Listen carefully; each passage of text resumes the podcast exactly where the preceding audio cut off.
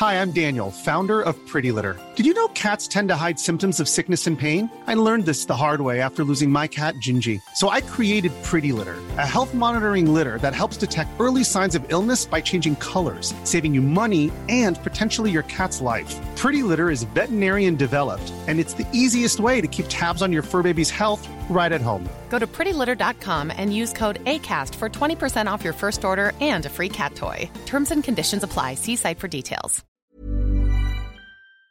Heraldo Radio. La HCL se comparte, se ve y ahora también se escucha. El dedo en la llaga. Había una vez un mundo en el que nadie creía. País de historias inexplicables. Una nación con personajes asombrosos. Santo Tomás tenía razón. Hay que ver para creer.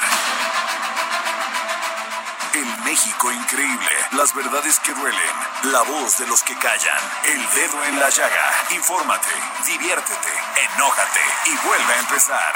El Heraldo Radio presenta El Dedo en la Llaga con Adriana Delgado.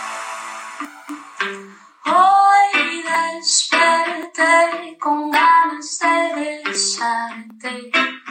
Tengo una sed de acariciarte, enredarme en ti y no soltarte.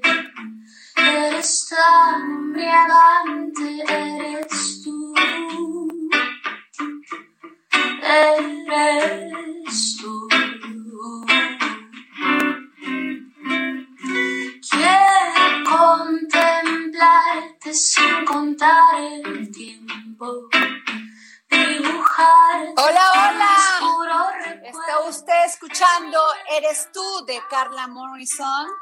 Y hoy arrancamos este dedo en la llaga escuchando a esta maravillosa cantante mexicana que nos interpreta esta hermosa canción de Eres tú. Y Carla Morrison ha sido ganadora de tres premios Grammy, dos en 2012 a Mejor Álbum de Música Alternativa y a Mejor Canción Alternativa. Y este último premio lo repetiría en el 2016. Recientemente realizaron una plática vía online Carla Morrison y el cantante puertorriqueño Ricky Martin, en la que hablaron de una colaboración que harán y que los tiene súper emocionados. Hay que ver, hay que estar muy pendiente de qué colaboración nos hablan, querido Jorge Sandoval. Ana Delgado, con el gusto de saludarte. Qué gran intérprete es esta niña. Canta muy sentido, ¿no? No, precioso, Jorge. Oye, y muy triste porque fíjate qué paradójico, porque por un lado escuchamos esta bellísima canción de Carla Morrison y por el otro, o Morrison, sin ponerle a este ese tonito, pero este quiero decirte que la verdad estoy indignada y luego lo vamos a hablar con Gonzalo Lira porque si no es porque Guillermo del Toro dice que, que lo de Giovanni López no fue, ah, no fue un asesinato así de sencillo, sino que fue un abuso de autoridad, no se ponen las pilas, ¿eh?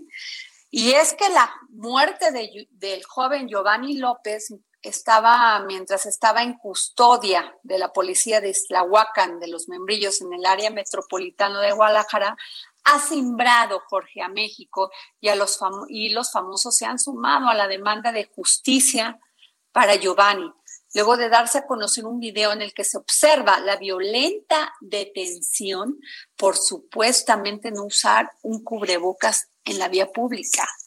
La fiscalía investiga a varios policías por la muerte de Giovanni, aunque reconoce que el motivo de su detención no ha sido aclarado. Primero están diciendo que no fue porque no usaba cubrebocas, sino porque había otros delitos contra Giovanni. O sea, en el video se ve clarísimo, joven, este Jorge, perdón, clarísimo que fue la causa y abusaron del poder hasta matarlo. O sea, realmente porque aquí en México tenemos muy poco sentido sobre lo que es la discriminación hasta que no te pase en tu casa, ¿verdad? Hasta que no te pase en tu familia.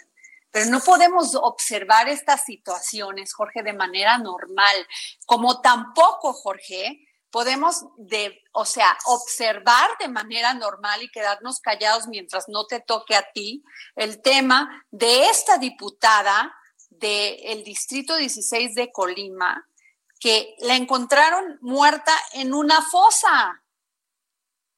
¿Sí me explicó? A Francis Anel, bueno, o sea, no puede ser, Jorge, que estas cosas pasen y como que no pasó nada, porque nos da miedo decirlo. Tienes toda la razón, Adriana. ¿No? Toda, toda la razón, ¿no? O sea,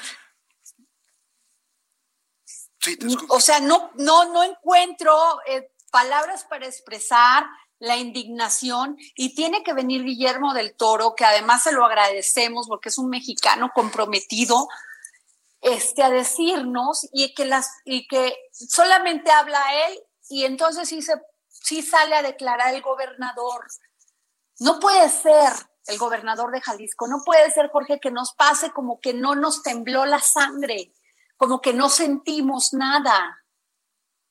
O sea, no puede ser este tipo de arbitrariedad, o sea, mataron a un joven y se lo llevaron porque se opuso, porque no traía cubrebocas y dijo, oye, no es para tanto, lo metieron a una camioneta y lo mataron en el trayecto. Eso solamente habla de la incompetencia que tienen nuestras autoridades. Nuestras Deja la incompetencia, Jorge, independientemente de la incompetencia, es de qué estamos hechos o de qué nos estamos haciendo, Jorge.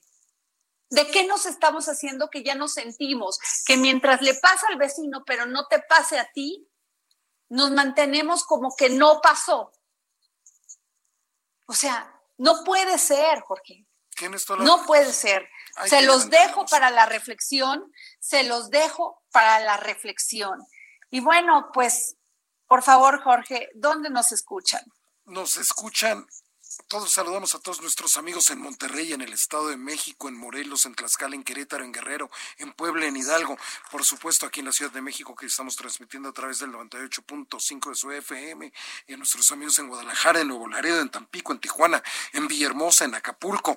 Por supuesto, a nuestros paisanos que se encuentran en San Diego, en McAllen, en Bronzeville. Y sobre este tema de lo que está hablando Adriana Delgado, le pueden dar su opinión en arroba Adri Delgado Ruiz arroba Adri Delgado Así es. Ruiz. Ahí le pueden poner su opinión. Ella inmediatamente les contesta. Y esta misma cuenta de Twitter es para Instra- Instagram también. O si no, un mensaje de voz a través de su WhatsApp, el 55 25 44 33 34, porque ella tiene toda la razón. Hay que levantar la voz. Adriana Delgado. Oye, Jorge, y, y este, ¿y cuál es tu Twitter? Porque nunca dicen que no te dejo hablar y que nunca das tu Twitter y nada. O sea, siempre me echan la culpa a mí porque no te conocen. Exactamente, y no saben que calladito se ve uno más bonito, pero el Twitter es arroba Jorgsan, arroba Jorgsan, ahí estamos a sus órdenes. Le deberías de dar ese consejo a unos otros, ¿eh? Y además se mete uno en menos problemas. Ay, Jorge, pero no, hay veces que hay que alzar la voz, ¿eh? Y fíjate que tenemos en la línea a Samuel Prieto porque le pedí que nos hablara de la terrible situación que está pasando la industria automotriz, en especial los que llevan el producto a la venta. Así que son las agencias automotrices y bueno, en sí toda la cadena. Esto no está fácil, se viene una crisis económica importante. Esta industria automotriz y sobre todo las agencias pues tienen muchos empleados, están en riesgo de perder más de 100 mil empleados su, su, su empleo, valga la expresión. Y es por eso que le pedí a Samuel que nos diera un panorama de lo que vamos a hablar. Datos y números con Samuel Prieto. Samuel, adelante. Arte. Eh, saludarte, Jorge, también. Pues sí, en efecto, el panorama de la eh, distribución de vehículos en México está pasando por una crisis como no se veía durante, pues desde hace bastantes años. Eh, fíjate nada más que en mayo de este, pues, del recién terminado mes de mayo de este 2020, se vendieron aquí en México únicamente 42.028 vehículos Bueno, eso es mucho o es poco. Es tan poco que son 59% menos vehículos que los que se vendieron en el mismo mes de 2019. Eh, eh, la, crisis está creciendo. Eh, si consideráramos todo el cuatrimestre, es decir, desde que empezó el año en enero hasta el final de mayo, se habrán vendido 373.608 vehículos, que son 30% menos que en el mismo periodo de 2019. Es una cuestión complicada, pero todavía más allá si es que esto no fuera suficiente, falta todavía el reporte de las, eh, estamos hablando de vehículos ligeros, es decir, automóviles y camionetas, pero falta todavía el reporte que saldrá dentro de los próximos días sobre qué estará pasando con los vehículos pesados. Y ahí generalmente suele ser más complicada la, la situación porque los vehículos pesados, que significa camiones, y tractocamiones, pues se compran todavía menos considerando que toda la actividad económica está detenida. Pero para que te des una idea, entre enero y abril, las, esas ventas se habían caído también en un 41.9% y en mayo se espera que la caída sea todavía mayor. Es decir, que los, el panorama de la industria, de lo que tiene que ver con la distribución de vehículos, está cayendo enormemente y vamos que es un problema grave considerando que la distribución de vehículos en México suma el 4 ciento del tamaño de toda la economía mexicana. Estamos hablando de unas 5.700 empresas que generan 2 millones de empleos. De ese tamaño es. No, qué barbaridad, Samuel. Y mira, es por eso que tenemos en la línea a Miguel Elizalde, presidente ejecutivo de la Asociación Nacional de Productores de Autobuses, Camiones y Tractocamiones. Muy buenas tardes, Miguel. ¿Qué tal? Muy buenas tardes, Adriana. Gracias por el espacio. Y tenemos también en la línea, gracias a ti, Miguel, a Guillermo Prieto Terviño, presidente ejecutivo de la Asociación Mexicana de Distribuidores de Automotores, la AMDA. Gracias, Guillermo, por habernos recibido esta llamada del dedo en la llaga. No, al contrario, Adriana, Samuel, y, y me da mucho gusto compartir este programa con, con Miguel y con todo tu auditorio. Gracias, Guillermo. Pues le daría la palabra a Miguel. Miguel, ¿qué, o sea, de qué tamaño es esta crisis en este, en este momento para la industria automotriz? Sí, mira, eh, te, comento, Adriana, ya hoy eh, obtuvimos las cifras eh, de mayo y te puedo decir que la caída en ventas mayoreo es del 85.5%, es decir, estas son las ventas de las fabricantes a los distribuidores y qué honor que está aquí con mi, con mi amigo Guillermo eh, compartiendo el espacio. Y la, la caída al menudeo fue del eh, 67.5. Esta es la caída en el mes de mayo, es decir, mucho más pronunciada de lo, de lo que tuvimos en abril y es un reflejo, pues, de, por supuesto, del tema de la pandemia, de, de la de que no arranca apenas, está en tema de, arrancar la reactivación económica y sigue pendiente en eh, temas tan importantes como la reactivación de las distribuidoras de, de, los vehículos, tanto ligeros como de vehículos pesados, que en nuestro caso que están representadas aquí también por la AMDA. ¡Qué barbaridad! Guillermo, ustedes son los que más están sufriendo, bueno, aparte de todo esto que nos comenta Miguel, porque no permiten todavía la apertura de las agencias de, auto, de venta de automóviles. Mira, así es, Adriana, y, lo que comenta Miguel es muy importante. efectivamente, como comentaba Samuel, eh, la venta de vehículos ligeros en mayo fue de 42 mil unidades, lo que representa una caída de casi del 60%, eh, comparado con mayo del 2019, cuando se vendieron 102 mil unidades. En el acumulado enero a mayo se comercializaron 373 mil unidades básicamente, mientras que en el periodo del año anterior eh, se vendieron 533 mil.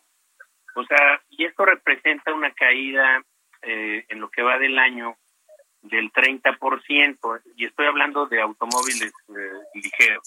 Pero solo quisiera yo poner en contexto lo complicado y lo difícil que esto ha sido eh, en los últimos meses, fundamentalmente por el tema del, pues del, del tema sanitario y que además desde el punto de vista de toda la industria que está eh, pues integrada por pues las autopartes, por las fábricas, por los camiones, los tractocamiones que Miguel representa, por los distribuidores, por las plantas, etcétera. Yo te diría que en el 2016, solo para que dimensionemos el efecto que esto tiene, en el 2016 se vendieron un millón seiscientos mil coches. En el 2017 se vendieron cien mil coches menos. En el 2018 otros cien mil menos. Yo te estoy dando así números redondos. En el 2019, en todo el año, se vendieron otros 100 mil automóviles nuevos y cerramos en 1.3 millones de automóviles. Ajá. Solamente en lo que va de este año, entre enero y mayo, se han dejado de vender 170 mil automóviles. Qué barbaridad. Entonces, el tema para nosotros es muy delicado en, en dos aspectos que creo que son muy importantes para efecto del, de que tu auditorio lo conozca muy bien. El, el problema es que no se ha reconocido a la distribución de vehículos como una parte esencial. Y creo que es un tema muy importante dejar muy en claro al auditorio que las agencias automotrices sí pueden vender y pueden estar abiertos en el taller y en refacciones. Por, una, por una circunstancia que no acabamos de entender y que además hay una gran confusión entre el gobierno federal y los gobiernos de, los de los estados, es que no nos dejan abrir las salas de venta. Las salas de venta están cerradas puedes utilizar métodos alternativos a través de las redes sociales, a través de sistemas digitales, a través de, llevar el automóvil a, a, la casa del posible comprador, etcétera. Pero ya empezó a partir de este lunes, pero no por el gobierno federal y las actividades esenciales en el tema de la manufactura, en la producción de automóviles, eh, de autopartes ya se, consideró esencial, pero es muy importante que, que todos entiendan que esto obedece a una presión muy importante que ejerció los Estados Unidos a efecto de no romper las cadenas eh, de producción. Lo que no acabamos de entender nosotros es por qué no abrieron todas las cadenas, eh, incluyendo la distribución. O sea, este, hoy en la mañana platicaba yo con, con algunas gentes también del medio y decían, pues es que es más peligroso este ir ahí a un Oxxo a comprar una cerveza. Claro, que ir a una agencia de coches. Que ir a una agencia de coches en donde pues hay mucha sana distancia, los distribuidores están muy este, eh, preparados para cumplir con todas las medidas sanitarias y nosotros pensamos que ahí es donde el gobierno tiene que actuar y, creemos que lo que ha sucedido es que quienes están tomando la batuta son los gobernadores y yo te podría decir y lo vamos a estar monitoreando porque digo llevamos dos días con esto pues es que eh, Jalisco Aguascalientes las Baja Californias este San Luis Potosí ya empezaron a abrir de manera gradual y seguramente ahorita Miguel te puede comentar de cómo ellos están viendo la apertura en su en su parte de, de, de camiones, tractocamiones. Claro, Samuel, eh, ¿qué tal? Buenas tardes, muchas gracias. Soy Samuel Prieto. Quisiera preguntarles desde el punto de vista de eh, las finanzas de estas empresas, ¿cómo andamos? Eh, muchas de estas, de las distribuidoras, tanto de vehículos ligeros como pesados, pues básicamente son pymes. Entonces, ¿cómo es que han estado sobreviviendo? Si habrá tal vez algún cálculo de cuántas de estas empresas podrán sobrevivir y sin cerrar, y eso entonces también eh, llevar al hecho de cuántos empleos podríamos haber estado ya perdiendo. Mira, son... Eh, Miguel, le doy la palabra a Miguel. Adelante. Ah, gracias. Mira, yo te puedo decir que eh, en nuestro caso, eh, la generación de empleos por la parte de, la, eh, de las plantas productoras de vehículos pesados generamos 22 mil empleos eh, directos y hasta 84 mil empleos directos. La, la mayor parte te diría que está en la parte de autopartes y tal vez hay agencias de, de vehículos. Eh, actualmente se siguen eh, pagando los, los sueldos, nunca se dejaron de pagar de nuestros 14 asociados de, de AMPAT, lo que sinceramente pues meten una presión por... Bueno. Que, que somos el exportador número uno de tractocamiones del mundo, claro. cuarto exportador de vehículos eh, de carga a nivel mundial y sexto productor. Entonces, también se paró la, la integración de exportación a Estados Unidos y Canadá. Eh, no hemos tenido hasta ahorita noticias, esperemos que así siga de recortes de, de personal.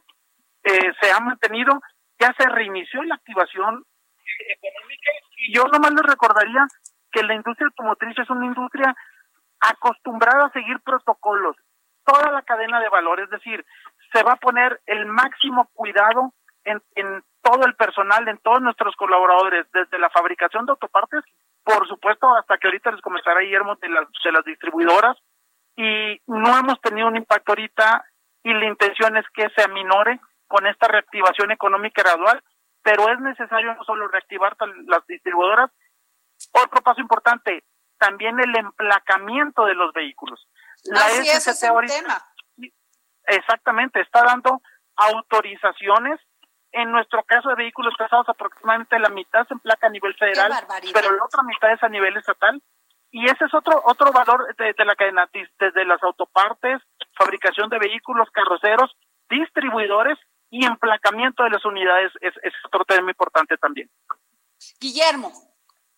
Mira, yo creo que lo que comenta Miguel es, es totalmente es totalmente cierto y además eh, lo estamos enfrentando todos eh, como industria y además hay una gran unión entre las asociaciones eh, que representan a la industria automotriz.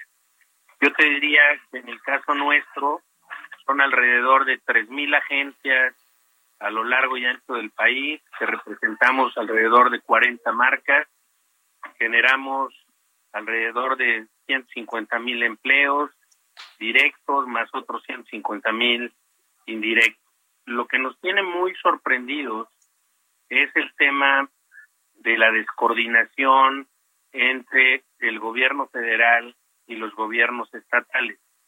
Hemos estado muy en contacto con eh, la CONAGO, eh, con las autoridades federales, de las cuales no tenemos respuesta de ser una actividad esencial, pero creo que lo que no podemos es detener la economía en seco.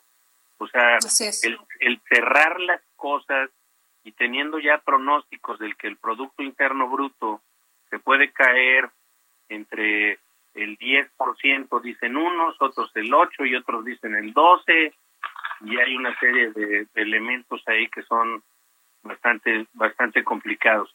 Lo que estamos trabajando en conjunto a nivel de industria me parece que es fundamental porque tenemos que presionar. Ahorita estamos por enviar, y este, Miguel es parte de esa comunicación a todos los gobernadores para que se abran y que, bueno, pues si el, el ámbito federal no quiere, este, pues, o sea, ver, las salas de venta, este, es lo único que está cerrado.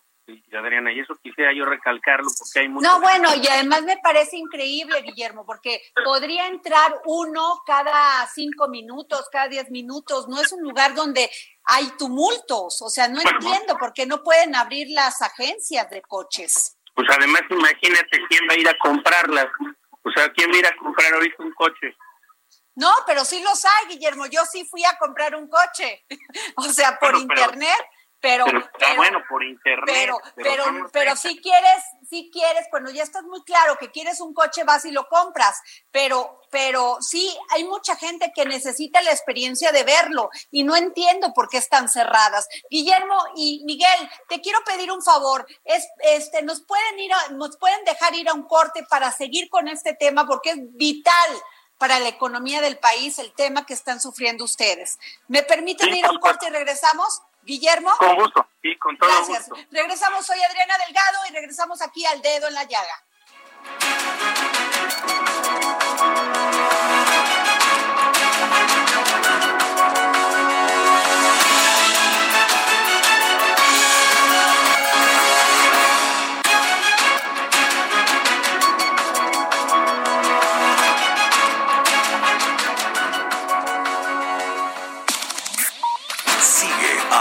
Delgado en su cuenta de Twitter. Arroba Adri Delgado Ruiz. Además, te invitamos a enviar tus opiniones y comentarios en texto o por mensaje de audio a través de WhatsApp al 55 2544 3334.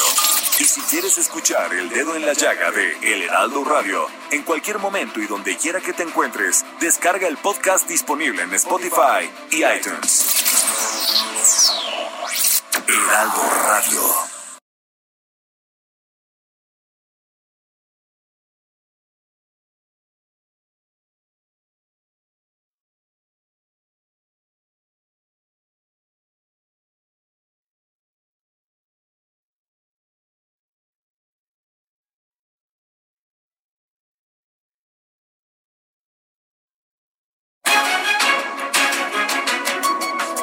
Bueno, regresamos aquí en el dedo, en el dedo en la llaga, ya, ya se me está olvidándome el nombre de mi programa, con Miguel Elizalde, Elizalde, presidente ejecutivo de la Asociación Nacional de Productores de Autobuses, Camiones y Tractocamiones, y con Guillermo Prieto, presidente ejecutivo de la Asociación Mexicana de Distribuidores de Automotores.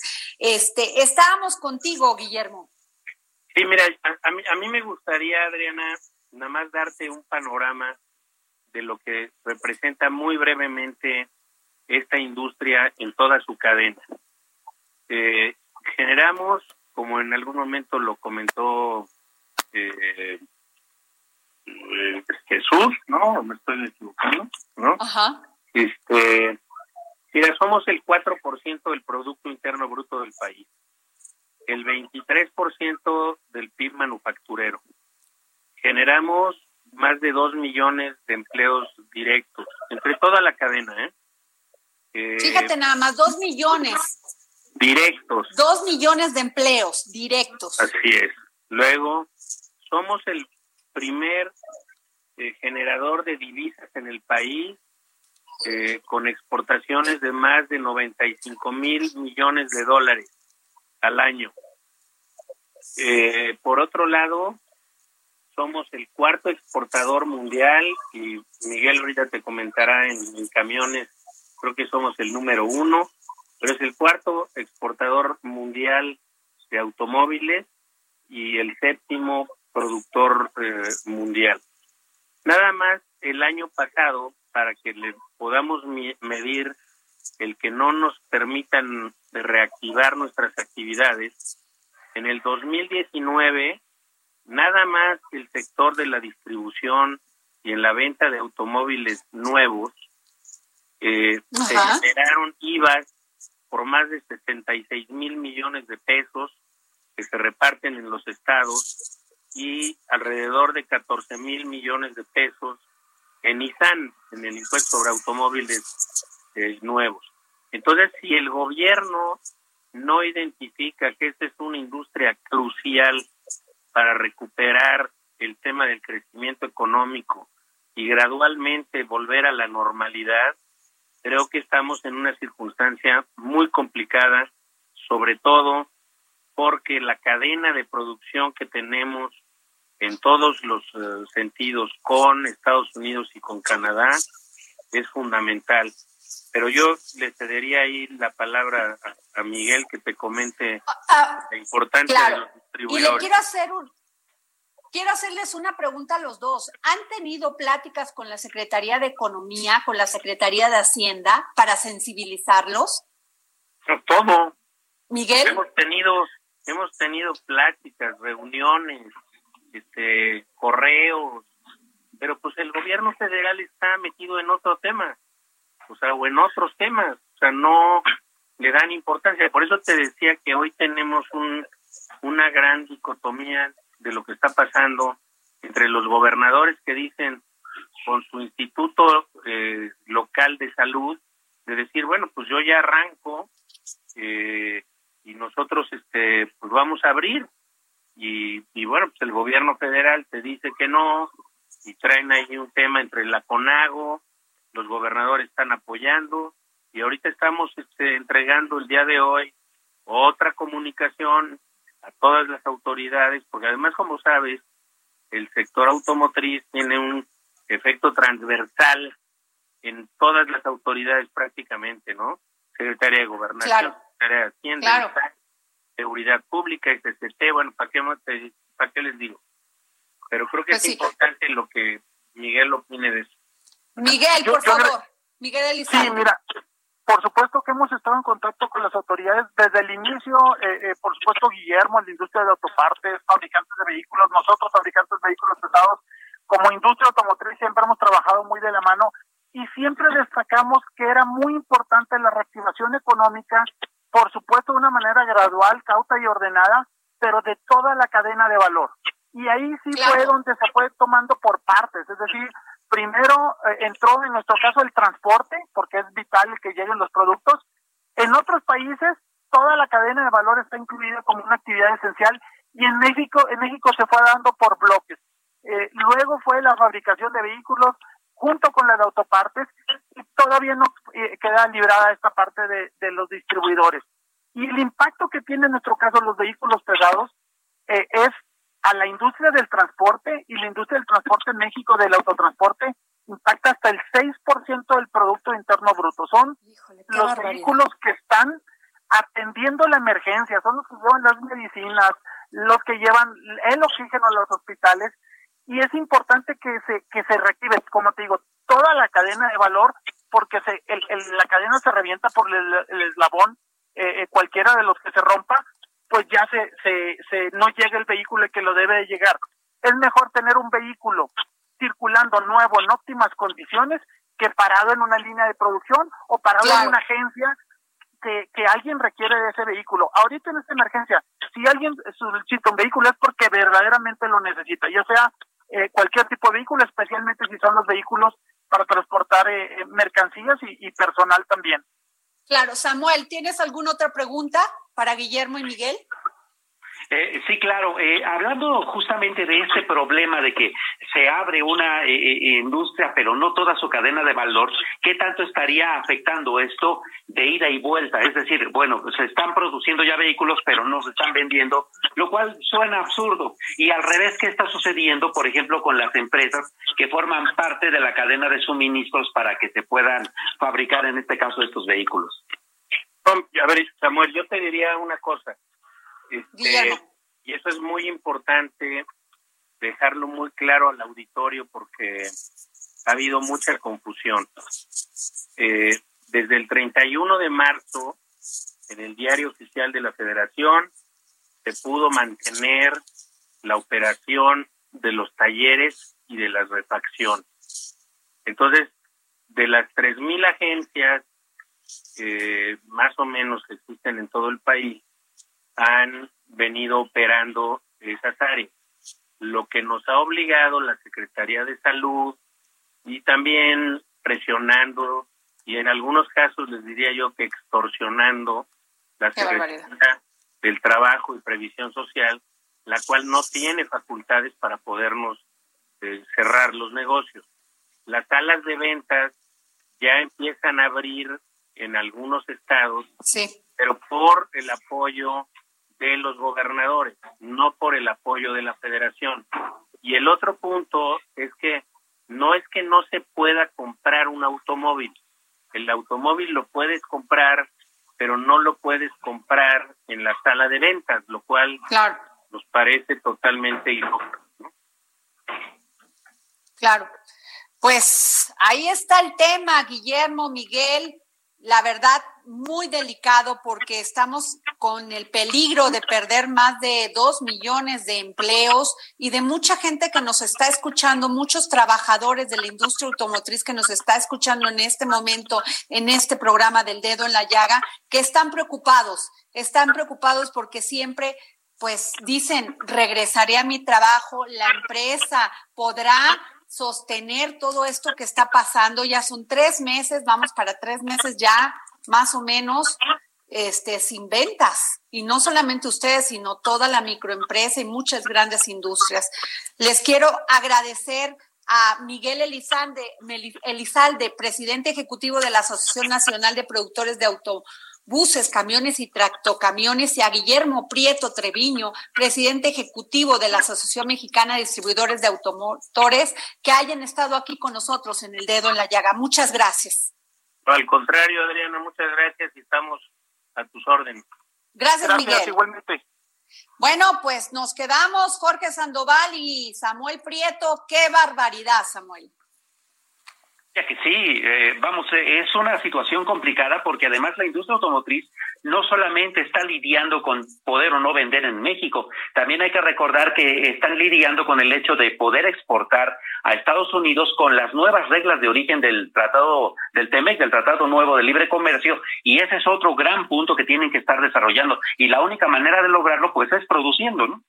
Pero además es como ilógico lo que dices, o sea, en el tema de la cadena de valor, sí dejan que se, se, se fabriquen automóviles, pero no que se vendan, por Dios. Claro. Y todo, o sea, eso sí no lo puedo entender. Por favor, si nos están escuchando, explíquenos, porque eso sí no lo puedo entender. Y la verdad, estas empresas están en peligro de cerrar, se los digo así de sencillo. Están en peligro, están con verdaderamente números rojos ya, Samuel Prieto. Sí, claro, y con la consecuente pérdida de empleos y de muchas cosas. Fíjate que, por ejemplo, nos decía este Guillermo Prieto hace un momento, eh, el asunto este de cómo eh, sí están dejando trabajar, por ejemplo, a los talleres.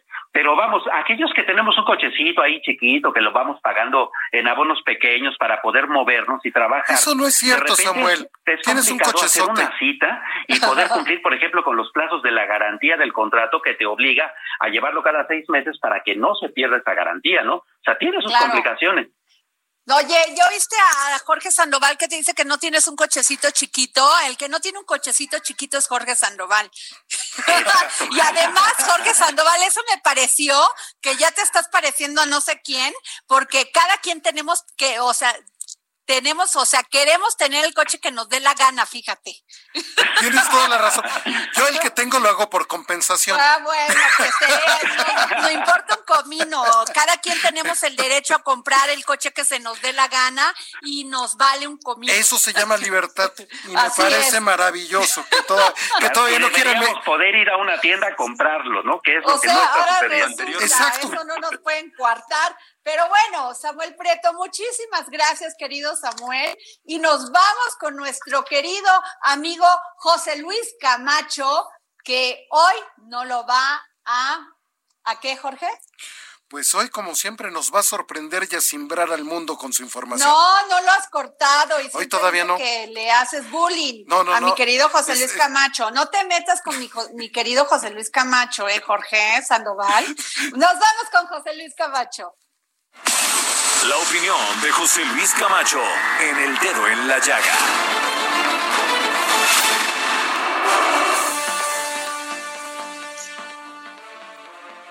José Luis, Adriana, muy buenas tardes. muy buenas tardes. ¿Desde dónde nos hablas? ¿Desde Querétaro? Desde Guanajuato. Ah, desde Guanajuato. Es que un día te ve en Querétaro y otro en Guanajuato, corazón. No, está en Guanajuato, ya saben que tienen su casa. ¿De qué nos vas a hablar, mi querido José Luis? Bueno, mira, mi tema hoy es eh, sobre lo que está ocurriendo en Estados Unidos. Ajá. Sobre lo de George Floyd. Exactamente. Bueno, sí. Pero antes, pues, para que veas que lo del bullying eh, que me hace fuerte no es un mito genial, ahora ya nos quiere sancionar hasta los carros que tengamos. Sí, ¿qué tal? ¿Qué tal esa opinión de Jorge Sandoval? O sea, que ahora se burla si tenemos un coche o si nos da la regalada gana comprar un coche u otro coche. Ahora resulta. Pues mira, aquí en Guanajuato hay un clúster automotriz de los más grandes de México. Hay cerca de 11 armadoras. Todo lo que estaba diciendo Samuel, pues es una gran verdad, ¿verdad? Pero de eso a pasar a una actitud racista como la de Jorge Sandoval, de que no podemos tener el coche que se nos pegue la gana, yo este, allí sí vuelvo a defender mi derecho a elegir. A ver, Jorge Sandoval, defiéndete. No, ante eso nada, porque yo creo en el libre comercio, en la libertad, y nadie nos debe de imponer absolutamente ni meterse en nuestros gustos personales y lo que alcance de tu cartera mientras sea de manera que hayas ganado ese dinero, honestamente. Es tu dinero, tú lo ganas. y bueno, cada quien lo puede gastar en lo que se le dé la gana. Es correcto. Bueno, pero José Luis, dinos. Perdón, Jorge, te interrumpí. No, no, no, para nada. Por favor, José Luis un saludo y un abrazo, mi amigo Jorge Sandoval. Bueno, mira, Adriana, yo lo que he estado observando en estos días de intensas protestas contra la brutalidad policíaca, eh, pues se vuelve a producir. Recuerda que este es un fenómeno que empezó a tomar dimensiones desde los años 60, 70, cuando la muerte de Martin Luther King Jr., que fue ocurrió precisamente en el mismo mes en que también fue asesinado Bob Kennedy. Y ahí nosotros, a lo que a mí me ha tocado ver, este, pues no ha de ninguna manera disminuido esa tensión entre los grupos que tienen una aversión contra las minorías raciales y que se manifiestan de una manera tan brutal en las expresiones de los policías que agreden a pues afroamericanos como lo mismo pueden agredir a un puertorriqueño. Pero mi comentario va, Adrián, en el sentido de que la manera en que el presidente Donald Trump ha estado manejando esta situación, que un día dice que va a enviar a las calles al ejército, a pesar de que el mismo Pentágono ya le ha dicho que ellos no van a participar en una militarización. Y después claro. habla de un terrorismo, cuando las leyes norteamericanas tienen perfectamente especificado que un terrorista es un personaje extranjero que penetra la seguridad de los Estados Unidos, invadiendo sus fronteras y creando actos para que irnos más lejos, como el famoso ataque a las Torres Gemelas en Nueva York. Esto ha implicado, Adriana, que a estas alturas, ya unos pocos meses de que se celebren las elecciones presidenciales en las que Donald Trump pretende reelegirse, pues ahora ya el precandidato y seguro candidato demócrata Joe Biden está 10 puntos arriba de Trump en las encuestas. Y de seguir así, pues yo creo que pudiera subir un poco más su ventaja y ya para Donald Trump sería pues prácticamente irremontable estando apenas a cuatro meses de que se celebren esos comicios en Estados Unidos. Entonces, un discurso equivocado está provocando una reacción de popular que se refleja en las preferencias electorales. Yo me pregunto, porque mi tema era el asunto de las protestas en Estados Unidos y sus repercusiones en México. Aquí en México siguen produciéndose discursos equivocados, contradictorios, con respecto a las cifras de contagios y muertes ocasionados por el COVID-19. No dudes que aún estando a un año de las elecciones del 2021, también pueda tener Pero a ver, José Luis, electorales. ¿Pero qué me dices de lo que le pasó a Giovanni López? ¿Qué me dices de esto que pasó en Islahuacan de los membrillos en, en, Jalisco? O sea, el joven lo metieron porque no tenían a la patrulla, porque se lo llevaron porque no tenía cubrebocas y después se les murió en el trayecto. ¿Cómo se les murió? O sea, peor, o sea, tuvo que salir Guillermo del Toro a decir que es un abuso de autoridad para que las autoridades respondieran y ahora están diciendo que no la agarraron porque, porque no traía cubrebocas, cuando hemos visto otros casos en Jalisco igual, sino porque eh, se opuso y había otros, otros temas ahí con Giovanni. Por Dios, ¿por qué, José Luis? Pues mira, la verdad es que la tensión que se vive por la presencia de la pandemia, pues es una tensión. No, pero eso no tiene nada que ver con la, el abuso de autoridad. Fíjate lo que puso Guillermo del Toro. A más de un mes no hay respuestas, no hay arrestos, no es abuso de autoridad, no, es asesinato. O sea, no es posible, este José Luis. Peor que lo de, porque además a este, bueno, si no es por los videos, no nos damos cuenta de las cosas y siguen los abusos. Dime si no es discriminación, si no es racismo, tratar así a alguien. Sin duda alguna, Adriana. Y espérate a ver qué repercusiones sociales inmediatas puede traer una expresión de abuso de autoridad como esa que está denunciando tan fuerte y tan categóricamente Guillermo del Toro. Pues sí, terrible, José Luis. Pues yo te quiero agradecer muchísimo, querido José Luis Camacho, que siempre nos acompañas este jueves. Es para mí un privilegio tener un periodista como tú aquí en el dedo, en la llaga, para que siempre nos esté informando de estos casos. Pues el honor es para mí participar en un programa tan dinámico, tan, tan ameno y sobre todo con un criterio tan definido en favor de la sociedad como el que tú conduces, Adrián. Gracias, querido José Luis. Te mandamos un beso y cuídate mucho, porque ahorita está esa curva no baja. Hay que cuidarnos. hay que cuidarnos. Un saludo a Jorge Sandoval. ok, José Luis. Y nos vamos con Gonzalo Lira para hablar de cine.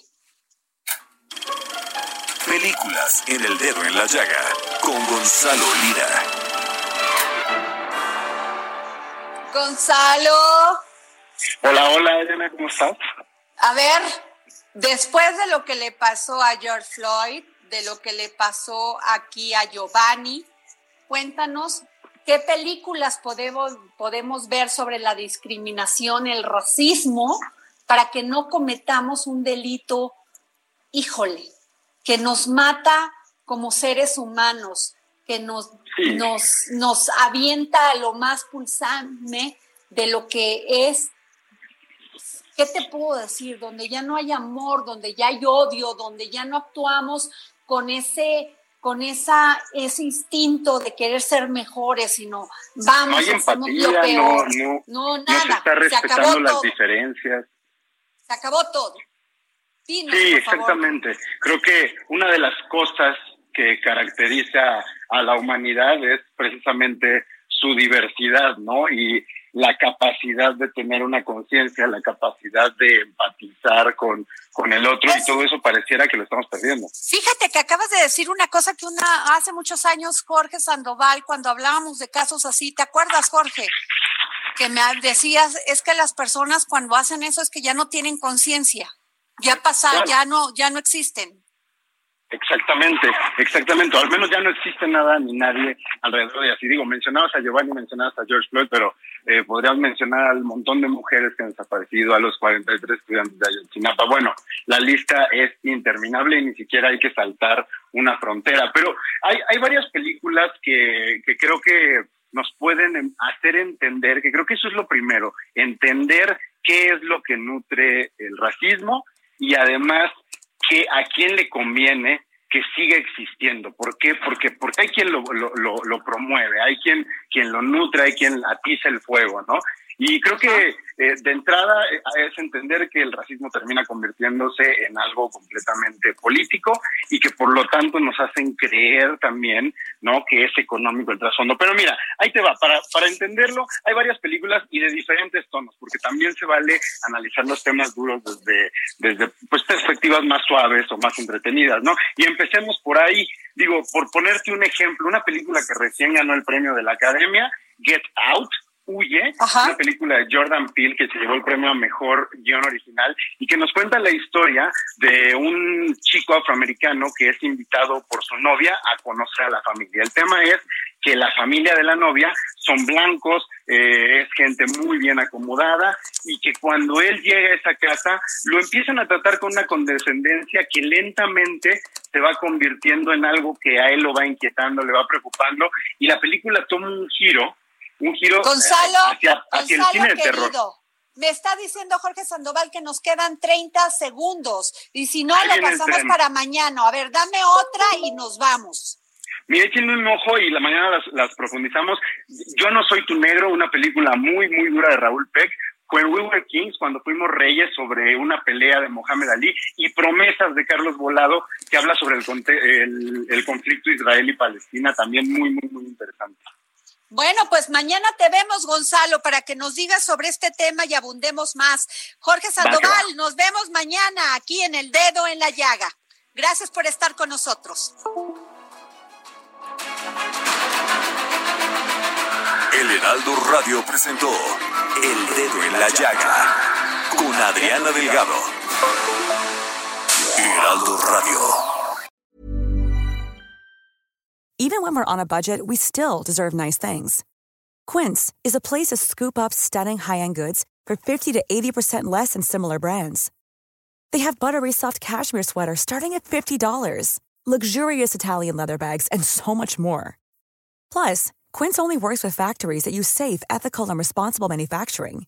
Get the high-end goods you'll love without the high price tag with Quince. Go to quince.com slash style for free shipping and 365-day returns.